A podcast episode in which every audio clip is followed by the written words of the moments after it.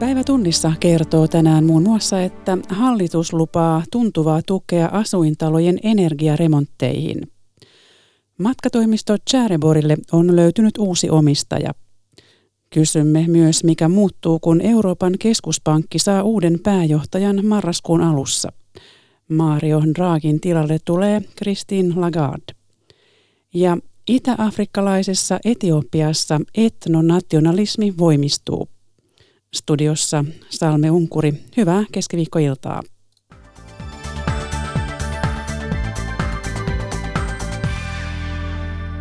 Hallitus kannustaa asuintalojen omistajia energiaremontteihin viidenneksen avustuksella. Rahaa on luvassa sekä suunnittelu- että remonttilaskuihin ja nyt ensi kertaa myös kerrostaloille. Tuki voi olla tuhansia euroja asuntoa kohti. Ehdoissa korostetaan ammattilaisten suunnitelmia ja seurantaa ennen ja jälkeen remontin. Pirjo Auvinen. Helsingin Marttilassa viimeiset pihatyöt ovat meneillään ja edessä on talvi ja talven lämmityslaskut. Ympäristöystävällisyys ja raha ovat saaneet jo monet tekemään omia ekotekoja, kuten Matti Purhosen hankkimaan aurinkopaneelit. Niistä on kyllä selkeä hyöty ollut, että mulla on ne noin seitsemän vuotta ollut ja sähkölasku on hieman laskenut ja sitten se pyörittää tuon ilmalämpöpumpun kepesti. Nyt hallitus haluaa hyödyntää nimenomaan kansalaisten ympäristötietoisuutta ja patistaa energiaremontteja liikkeelle uusilla avustuksilla, joihin on varattu kolmelle seuraavalle vuodelle yhteensä 100 miljoonaa euroa.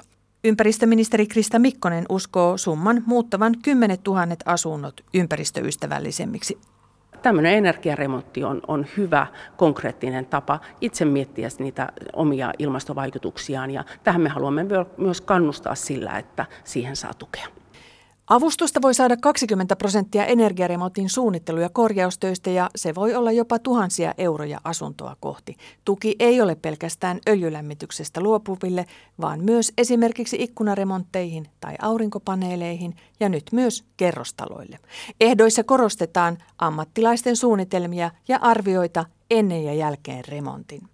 Reijo Kallinen Länsi-Helsingin omakotiyhdistyksestä uskoo, että energiaavustus voi olla hyvä esimerkiksi laajennusten yhteydessä. Mutta pelkästään se, että niin, jos ei mitään muuta tehdä kuin vaan tällainen niin kuin energiatalouden näkökulmasta, niin mä paha pelkää, että se, sen rahan ikään kuin takaisin saaminen kestää mahdottoman kauan. Ministeri Mikkosen mukaan kustannukset voivat kuoleutua jo muutamassa vuodessa ja viidenneksen energiaavustuksella on hallitukselle myös muita kuin puhtaasti ilmastopoliittisia tavoitteita. Tämä luo uutta työtä, tämä, tämä sitä kautta niin kuin saa, saa yhteiskunnan pyöriä pyörimään ja, ja aika iso osa rahoista myös palautuu sitten valtiolle tämän verotulojen kautta ja toimeliaisuuden lisääntyessä. Avustuksia aletaan myöntää vuodenvaihteen jälkeen alkaviin energiaremontteihin ja tämän kuun alun jälkeen aloitettuihin suunnittelutöihin. Terveyden ja hyvinvoinnin laitoksen tutkimuksesta käy ilmi, että ihmiset kokevat sisäilmaan liittyvät terveysriskit usein suurempina ja vakavampina kuin mitä ne tutkimustiedon perusteella ovat. Tutkimuksessa reilusti yli puolet vastaajista koki, että vähäinenkin kosteusvaurio on niin vakava terveysriski, että se vaatii välitöntä puuttumista. Markku Sandel.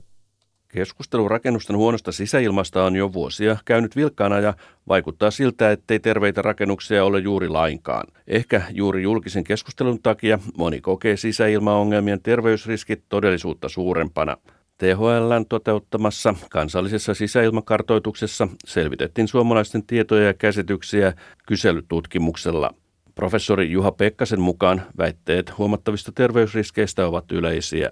Oltiin kyllä aika yllättyneitä, miten hyvin ne on mennyt läpi, että väestössä on aika paljon sellaisia käsityksiä, jotka ei vastaa tutkittua tietoa, kun koskee, puhutaan erityisesti sisäilman terveysvaikutuksista. Ihmisten kokema oireilu on Helsingin yliopiston professorin mukaan huono mittari. Hyvin paljon käytetään oireilua merkkinä sisäilman terveyshaitoista ja haitallisuudesta. Se on kyllä huono, oire on erittäin huono merkki, koska oireiluun vaikuttaa hirvittävän monet erilaiset tekijät.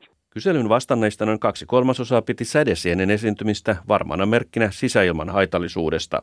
Tutkimustiedon perusteella sädesienet voivat olla merkki rakennuksen kosteus- ja mikrobivaurioista, mutta niiden löytäminen rakennuksesta ei automaattisesti osoita, että rakennuksen käyttämisestä olisi haittaa terveydelle. Professori Juha Pekkanen. Tämä on juuri se ongelma, että jos on hyvin erilaiset näkemykset siitä sisäilman terveysvaaroista eri ihmisillä ja eri ryhmillä, se luo tietysti ristiriitoja, jos ihmisillä on aivan vääriä odotuksia, eli, eli luo sitä vähättelyn tunnetta Norjalaisesta sijoittajasta Petter Stordalenista tulee matkanjärjestäjä Tjäreborin uusi omistaja. Stordalen ostaa Ving-konsernin, johon myös Tjärebori kuuluu. Norjalainen Petter Stordalen on hotellimogul ja miljardööri. Tiedotustilaisuudessa Tukholmassa tunnelma oli suorastaan hurmoksellinen.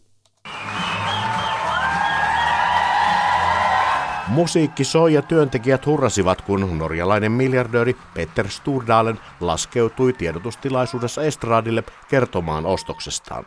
Emoyhtiönsä Tuumas Kuukin konkurssin jälkeen epävarmuudessa toimineille pohjoismaisille tytäryhtiöille norjalaisomistaja- ja sijoitusyhtiöt olivat yllättävä, mutta mieluinen vaihtoehto uudeksi omistajaksi. Heti alkajaisiksi Sturdalen lupasi satsata yhtiöidensä kehittämiseen. Kjærborg eller Spiss skal sende penger til England, så skal pengene nå reinvesteres i bolaget. Vi skal lage nye destinasjoner, nye hoteller Sturdalenin mukaan sen sijaan, että Kjärebori lähettäisi rahaa Englantiin, jatkossa se investoi. Tämä tarkoittaa hänen mukaansa uusia matkakohteita, hotelleja ja parempia tuotteita. Käytännössä kuitenkin toiminta jatkuu Suomessa pääosin entiseen malliin. Kjäreborin Suomen maajohtaja Jessica Virtanen. Meillä nimi pysyy, jatkamme Tsärvorina niin kuin ollaan jatkettu yli 50 vuotta ja, ja matkat lähtee ihan normaalisti, että ne, jotka lomalla ovat, niin voivat nauttia yhä edelleen siitä lomastaan ihan suunnitelmien mukaan ja, ja tulevatkin matkat niin järjestetään ihan, ihan ö, suunnitelmien mukaisesti, eli, eli samalla lailla jatketaan kuin tähänkin asti. Suomessa Tsärepori on kolmanneksi suurin matkanjärjestäjä. Vuosittain se myy noin 185 000 matkaa. Suosituimpia Tsäreporin kohteita ovat olleet Kanaria, Turkki ja Kreikka. Toimittajana edellä oli Jarmo Olavi Koponen.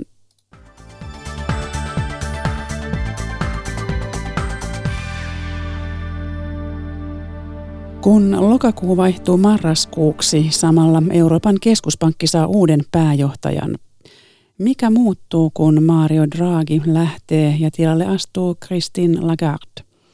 Tätä arvioi toimitusjohtaja Risto Muurto eläkevakuutusyhtiö Varmasta. Aluksi kuitenkin puhelu Pariisiin, josta kuulumiset kertoo Annastiina Heikkilä. Päivi Neitiniemi jatkaa. Annastiina Heikkilä. Pariisissa syntyneestä Kristilla Kaadesta tiedetään muun muassa, että hän oli teini-ikäisenä taitouintijoukkueen jäsen, mutta vaihtoi huippuurheilun juristin uraan. Hän on moninkertainen ministeri, valittu muun muassa euroalueen parhaaksi valtiovarainministeriksi. Hän on tottunut rikkomaan lasikattoja kansainvälisillä areenoilla ja on yksi maailman vaikutusvaltaisimmista naisista. Annastiina, millaiseksi persoonaksi häntä kuvaillaan Ranskassa?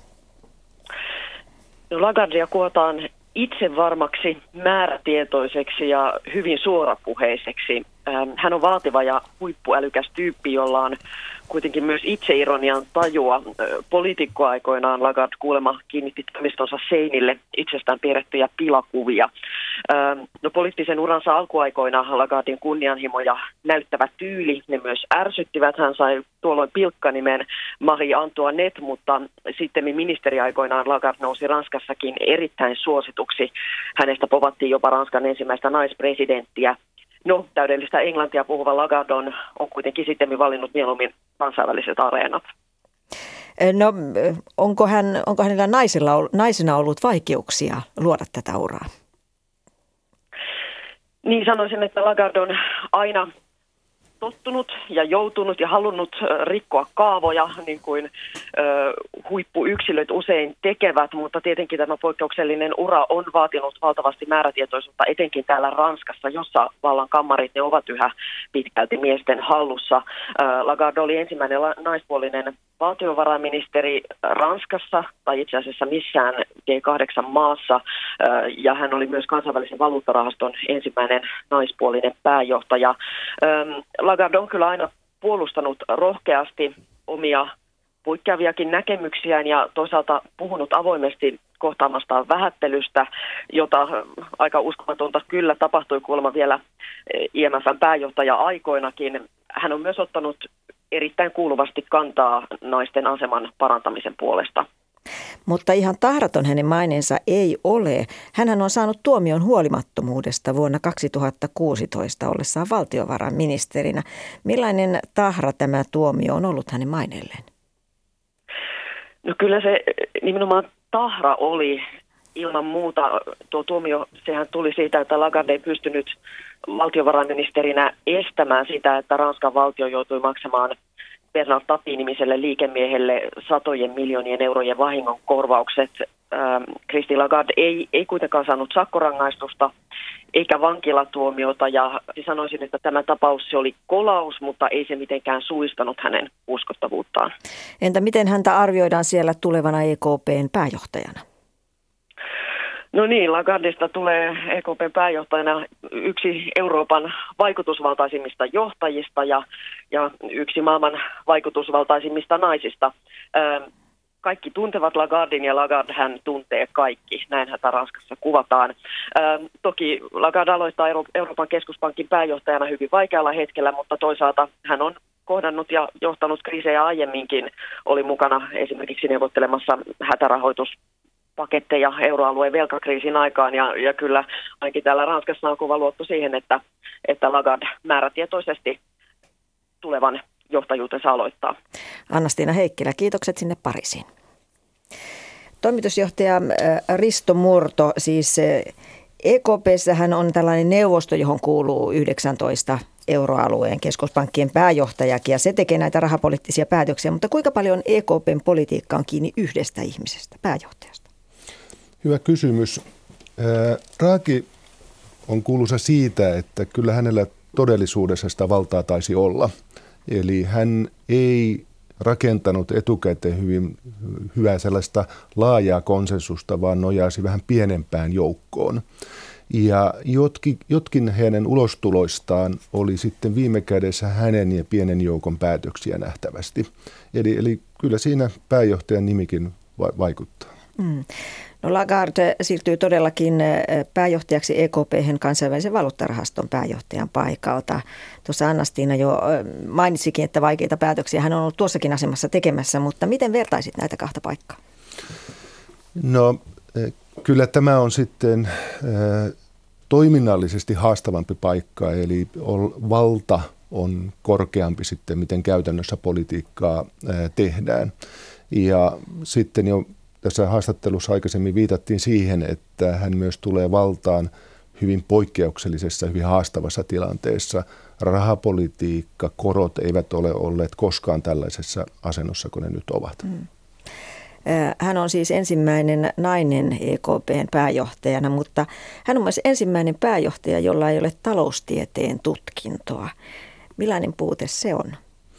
No se todennäköisesti vie valmisteluvaltaa sitten jonnekin muualle, esimerkiksi sitten EKPn pääekonomistille. Joskus historiassa pääekonomistien roolit ovat itse asiassa olleet hyvinkin vahvoja.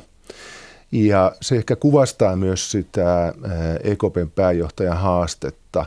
Tässä tietyllä tavalla on myös hyvä, että on hyvän politiikan teon ja konsensuksen rakentajan roolia, kun rahapolitiikka itsessään on menossa hyvin äärirajoille ja tarvitaan vähän muita politiikkalohkoja apuun. Vähän viittasitkin jo, mutta mitkä ovat hänen vahvuutensa? Vahvuutensa on ne vahvuudet, joilla hyvät poliitikolla ovat. Eli, eli saada muut mukaan, että tuota, rakentaa ää, konsensusta ja päätöstä. Ää, onko sitten tilanteita tulevaisuudessa, jossa tämmöinen raakimaisempi, tai ainakin etukäteen ajateltuna raakimaisempi tekeminen, tekemistä tarvitaan, niin se nähdään sitten myöhemmin. Risto Murto tuossa jo viittasitkin, että tämä ajankohta on vaikea, milloin hän aloittaa pääjohtajana. Paitsi että on taantuman pelkoa, niin myös EKP sisällä on ollut riitoja. Syyskuun kokouksessa EKP päätti eurokriisin aikaisen välineen arvopapereiden osto-ohjelman uudelleen, ottaa uudelleen käyttöön. Poikkeuksellista oli, että päätöksen erimielisyys tuotiin julkisuuteen. Ainakin Saksan, Ranska ja Hollannin keskuspankkien pääjohtajat vastustivat tämän ohjelman aloittamista, niin millaisia ongelmia voi olla edessä, jos tässä juuri tässä rahapoliittisia päätöksiä tekevässä neuvostossa jäsenet ovat ilmiriidassa? No se viime kädessä se ongelma voi kiteytyä siihen, että ei saada aikaan päätöksiä. Ja se alla oleva syy näihin jännitteisiin on kyllä se, että koskaan aikaisemmin rahapolitiikka ei ole ollut tällaista, että korot ovat negatiivisia ja näin voimakkaasti ostetaan arvopapereita, muun muassa Suomen valtion lainoja. Ja se, että epäsymmetria tai ei olla yhtä mieltä, niin se voisi tulla isoksi ongelmaksi, jos taantuma syvenisi, jos meillä tulisi talouskasvuun voimakas notkahdus, jolloin pitäisi miettiä, että kuka reagoi ja millä tavalla. Eli minkälaisia ongelmia näet? Siellähän on näitä vahvoja valtioita nyt jo vastustamassa Saksa ja Ranska. kysymys, alaleva kysymys on, että jos se mennään kuten aikaisemmin on menty, eli että korkopolitiikalla, rahapolitiikalla paljonkin elvytetään taantuman tullessa, niin nyt korot ovat jo negatiivisia, arvopapereita jo joostetaan, niin sieltä tulee ensimmäinen vaikeus, kuinka paljon enemmän negatiiviseksi voidaan korkoja viedä ja kuinka paljon sillä enää on vaikutusta. Toinen haaste tulee, että ilmeisesti tässä tullaan valtion budjetteihin niin sanottu finanssipolitiikkaan. Ja tämä on ollut se voimakas viesti, joka nyt Raakilta on ikään kuin perinnöksi jäänyt. Tämä ei voida pelkästään nojata korkoihin. Puhutaan siitä kohta, mutta vielä kysyisin Risto Murto, kun taantuma oikeastaan vasta odottaa, niin kuinka järkevää on ottaa mielestäsi käyttöön nämä samat keinot, joita käytettiin silloin, kun oli syvä eurokriisin aika? Tämä on riskaapelia. Me emme oikein tiedä, että minkä, miten tällaisesta politiikasta päästään ulos, mutta kyllä mulla, minulla on sympatiaa tähän EKPn politiikkaan, tai viime kädessä on sitä mieltä, että se on järkevää, että ne on reagoitu, koska historia on opettanut, että jos me jumiutumme sinne nollainflaatioon ja hyvin alhaiseen kasvuun, niin siitä ulos pääseminen, pyristeleminen muuttuu odottamalla vaan vaikeammaksi. Että olisi niin kuin paras tältä polulta päästä aikaisin pois, koska myöhemmin se on vielä vaikeampaa. Mm. No tätä nollakorkojen rahapolitiikkaa on kritisoitu siitä, että, että siitä voi tulla myös ikäviä, että siinä on riskejä, voi tulla ikäviä seurauksia. Yhdytkö tähän? Kyllä, se ei ole ongelmatonta. Ja yksi ongelma on se, että meillä Euroopassa, euroalueella pankkisektori on hyvin tärkeä. Ja kun korot ovat menneet negatiivisesti, niin pankkien kannattavuus rakenteellisesti heikkenee. Tämä rahapolitiikka ei enää välity pankkisektorin kautta. Ja toinen ongelma on sitten vähän munakanatyyppisesti, että kuinka suuri vaara on, että me jäämme tästä tähän tilanteeseen hyvin pitkäaikaiseksi. Onko se syy vai seuraus, niin sitä voi taloustieteilijät debatoida. Mutta nyt odotukset ovat, että me emme täältä nollakorosta – kovin herkällä ulos päästä. Pysytään vielä sen verran menneisyydessä, että kahdeksan vuotta Euroopan keskuspankin johdossa ollutta Mario Draghihan pidetään euroalueen pelastajana. Hän sanoi ne kuuluisat sanat, EKP tekee kaiken, mitä tarvitaan euron pelastamiseksi. Miten näet tämän EKPn roolin? Onko, onko sillä ollut oikean kokoinen rooli näiden ongelmien ratkaisijana? No EKP on korostunut, koska se on euroalueella se itsenäisin ja vahvin aito euroalueen instituutio, jolloin se on ollut se toimija, joka on pystynyt reagoimaan. Ja tämä on se rakenteellinen ongelma myös eteenpäin, että jos kaikki jää keskuspankin varaan, niin me liutaan tilanteeseen, josta keskuspankista keskuspankki itse menee umpikujaan. Ja tämän takia sinne tarvittaisiin rinnalle – tasapainottamaan tätä yhteistä finanssipolitiikkaa. Lisää integraatiota on siis käytännössä se vastaus. Mm, mm. No, kun ähm, Draghi vaihtuu Lagardeksi, niin, niin kuinka hyvin nämä Draakin näkemykset, mitä jo nostit tässä esiin, niin äh, istuvat äh, Lagarden poliittiseen ajatteluun? No, emme vielä tiedä.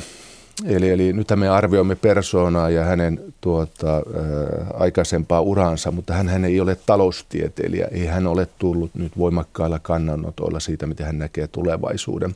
Eli nyt kyllä aika mielenkiinnolla tullaan katsomaan, että minkälainen hänen ensimmäinen tiedotustilaisuutensa ja linjauksensa ovat.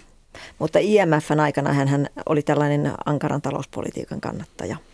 En ole ihan varma, että tuleeko hän olemaan sitä jatkossa.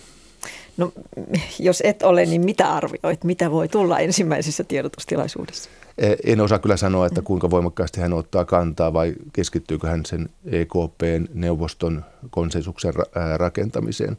Mutta periaatteessa hänellä on hyvin haastava tehtävä ja se on se, että jos keskuspankin evät on, alkanut, on syöty ja se on aja, itse ajatumassa umpikujaan, niin me tarvitaan jotenkin aktiivisempaa yhteistä euroalueen finanssipolitiikkaa.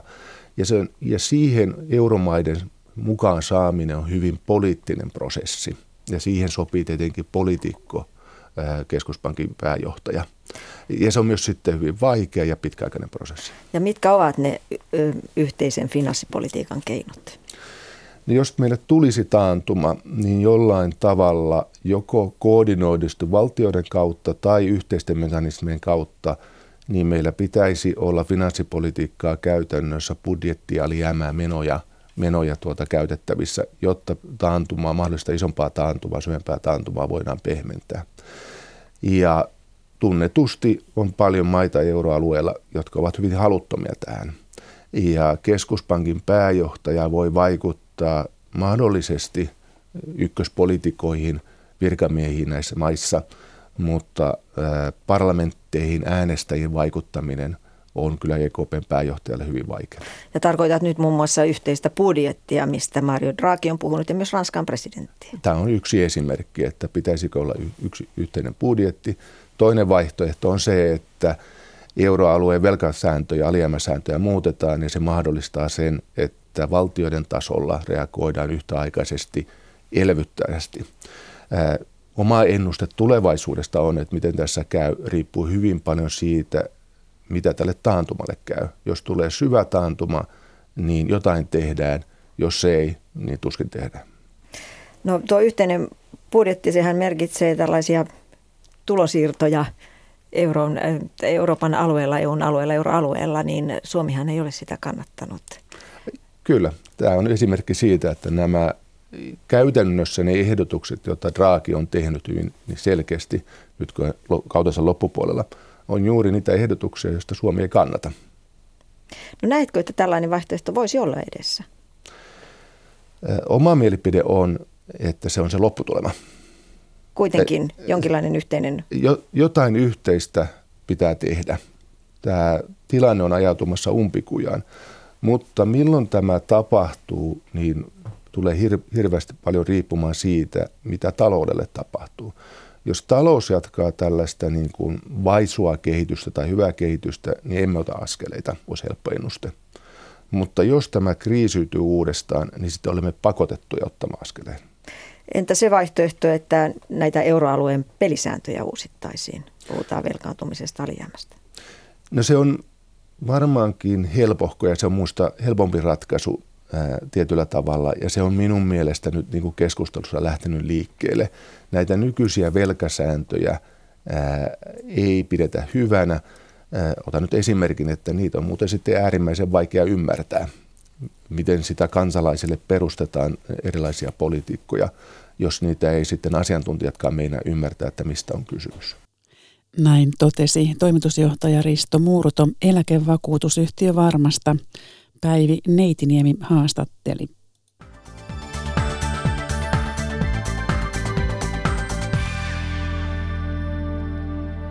Britannian parlamentti on hyväksynyt ennenaikaiset talvivaalit. Myöhään illalla syntyneen päätöksen myötä parlamenttivaalit järjestetään 12. joulukuuta. Vaaleista toivotaan ratkaisua myös EU-eroprosessin umpisolmuun.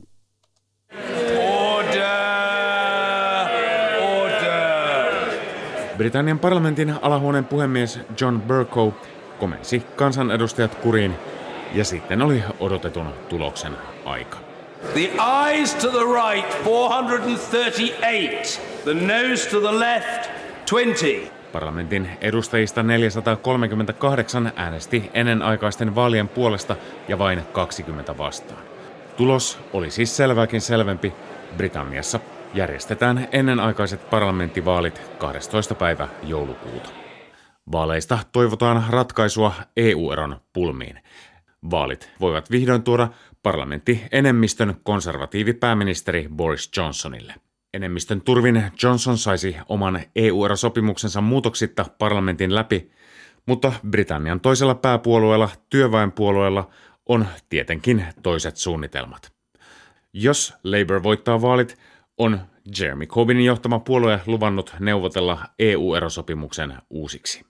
Lisäksi työväenpuolue lupaa, että se järjestäisi neuvottelujen päätteeksi kansanäänestyksen, jossa britit saisivat valita uuden EU-erosopimuksen ja Brexit-päätöksen perumisen väliltä kansanäänestyksessä.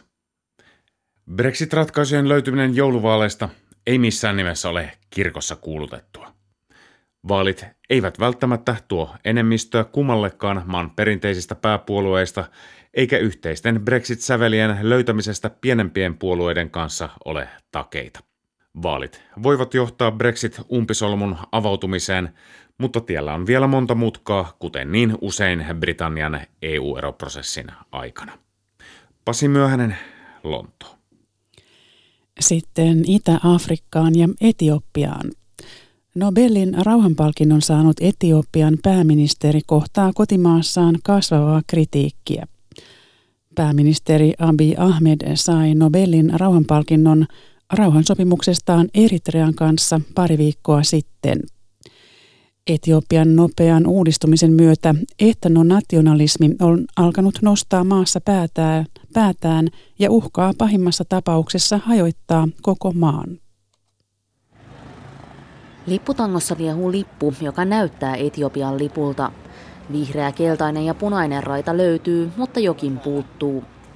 Oikeastaan lipussa olisi myös keskellä tähti, joka symboloi Etiopian yhtenäisyyttä. Tämä on Etiopian oikea lippu, Melkaamu Shumie sanoo tähdettömästä lipusta. Se liehuu uuden etnonationalistisen puolueen pääkonttorin ulkopuolella Etiopian pääkaupungissa Addis Abebassa. Melkaamu on vastuussa puolueen poliittisesta agendasta. Amharamielinen puolue National Movement of Amhara katsoo, että pääministeri Abi Ahmed ajaa lähinnä oman ryhmänsä, eli enemmistöryhmä Oromojen asiaa. Uusi puolue lupaa valtaa Amhara-kansalle. Etiopia on liittovaltio, joka koostuu etnisistä osavaltioista. Sadan miljoonan ihmisen maassa on yli 80 etnistä ryhmää ja Amhara on niistä toiseksi suurin. Osavaltioiden kansallismielinen trendi näkyy nyt ympäri maata. Pääministeri Abiy Ahmedin tuomien uudistusten innoittamina etniset ryhmät vaativat nyt itselleen yhä enemmän itsemääräämisoikeutta. Se on johtanut konflikteihin ja koko Etiopiassa yli kaksi miljoonaa ihmistä on paennut kodeistaan etnisen väkivallan takia ja jopa tuhannet ovat kuolleet. That doesn't mean Ethiopia is a peaceful country. For the last one year, almost more than 3 million Ethiopians are displaced internally. Rauhanpalkinto ei tarkoita, että Etiopia olisi rauhanomainen maa, sanoo Amhara-puolueen Melkaamu. Etniset ryhmät syyttelevät toisiaan vihapuheesta nyt ympäri Etiopiaa ja etenkin pieniä ryhmiä vainotaan. Se uhkaa pahimmassa tapauksessa hajottaa koko maan. Ensi vuonna järjestettävät maan ensimmäiset demokraattiset vaalit tulee olemaan pääministerille tulikoe. Hänet nosti valtaan maata johtava puoluekoalitio eikä vaalit, ja hän toivoo nyt saavansa vaaleissa kansan tuen. Amharamielisen puolueen mukaan pääministeri on ollut liian keskittynyt siihen, miten hän näyttäytyy ulkomaailmalle ja on laiminlyönyt kotimaan ongelmat. Ethiopia is less stable and less peaceful than probably two years ago. Etiopia on nyt levottomampi kuin silloin, kun pääministeri pääsi valtaan, amharamielisen puolueen Melkaamu Shumie sanoo. Jos tilanne ei muutu, pelkään, että tulee verilöyly. Liiselot Lindström, Addis Abeba. Ja kerrotaan vielä lopuksi, että täällä kotimaassa lakimuutos tasa-arvoistaa rintamaveteraanien saamia palveluja. Tähän mennessä sotainvalidien kotona asumisen edut ovat olleet laajemmat ja maksuttomat, mutta nyt myös haavoittumattomat veteraanit pääsevät samojen etujen piiriin. Veteraanien keski-ikä on nyt 92 vuotta. Silva Nieminen. Yksin asuvan 95-vuotiaan sotaveteraani Elma Rinkisen elo sujuu hyvin, sillä hän saa päivittäistä apua kotiinsa jo nyt. Ensimmäinen marraskuuta voimaan tulee lakimuutos, joka tuo rintamaveteraanien palvelut samalle tasolle kuin sota-invalideilla. No 15-vuotiaana sitä niin innostuneena mentiin puolustamaan Suomea, vaikka ei vielä silloin vielä tietty, että alkaako sota 1939 syksyllä. Niin heti silloin me liitettiin sitten näihin väestösuojelijoihin. Vuoteen 2020 mennessä veteraanien määräksi arvioidaan noin 6600 henkilöä. Lakimuutoksen jälkeen kotiin voi saada asumista tukevia palveluita, kuten kotihoitoa, siivousta, pihatöitä tai ateriapalveluita. Minulla on nytkin aika paljon apuja veteraanien ansiosta. Minulle tulee nyt esimerkiksi Exoten ja sitten yksityisen hoitokodin tytöt ja hyö sitten siivoavat ja tekee ihan kaikkea, mitä minä en jaksa tehdä enää. Kaikki kehottaa vain omaa toimisuuteen ja minusta se on hyvää. Minä olen todellakin niin piristynyt hirveän paljon heidän käynneistään. Kun talvisota syttyi, Rinkinen asui vielä kotikaupungissaan Viipurissa. Rinkinen muistaa hyvin päivän, jolloin sota päättyi. No se tuntui tietysti kauhean ikävältä, että oma koti, koti ja kotiseutuma, niin Viipuri oli hyvin rakas paikka. No olen käynyt muutaman kerran, mutta en mie mielelläni mene. Mikä on mennyt, niin on mennyt. Rinkinen on tyytyväinen jo saamiinsa palveluihin, mutta lakimuutos lisää mahdollisuuksia esimerkiksi ateriapalveluiden kanssa. Eihän niitä rahoja tietysti ollut mahdottomasti. Mutta Lappeenrannassa on kyllä ollut hyvät palvelut, ei kaikissa kunnissa. Nyt se pitää olla sitten kaikilla veteraaneilla. Tulee apu, kaikki apu kotiin ja niin kauan kuin he elävät. Tässä oli keskiviikon päivätunnissa. Kiitoksia seurasta.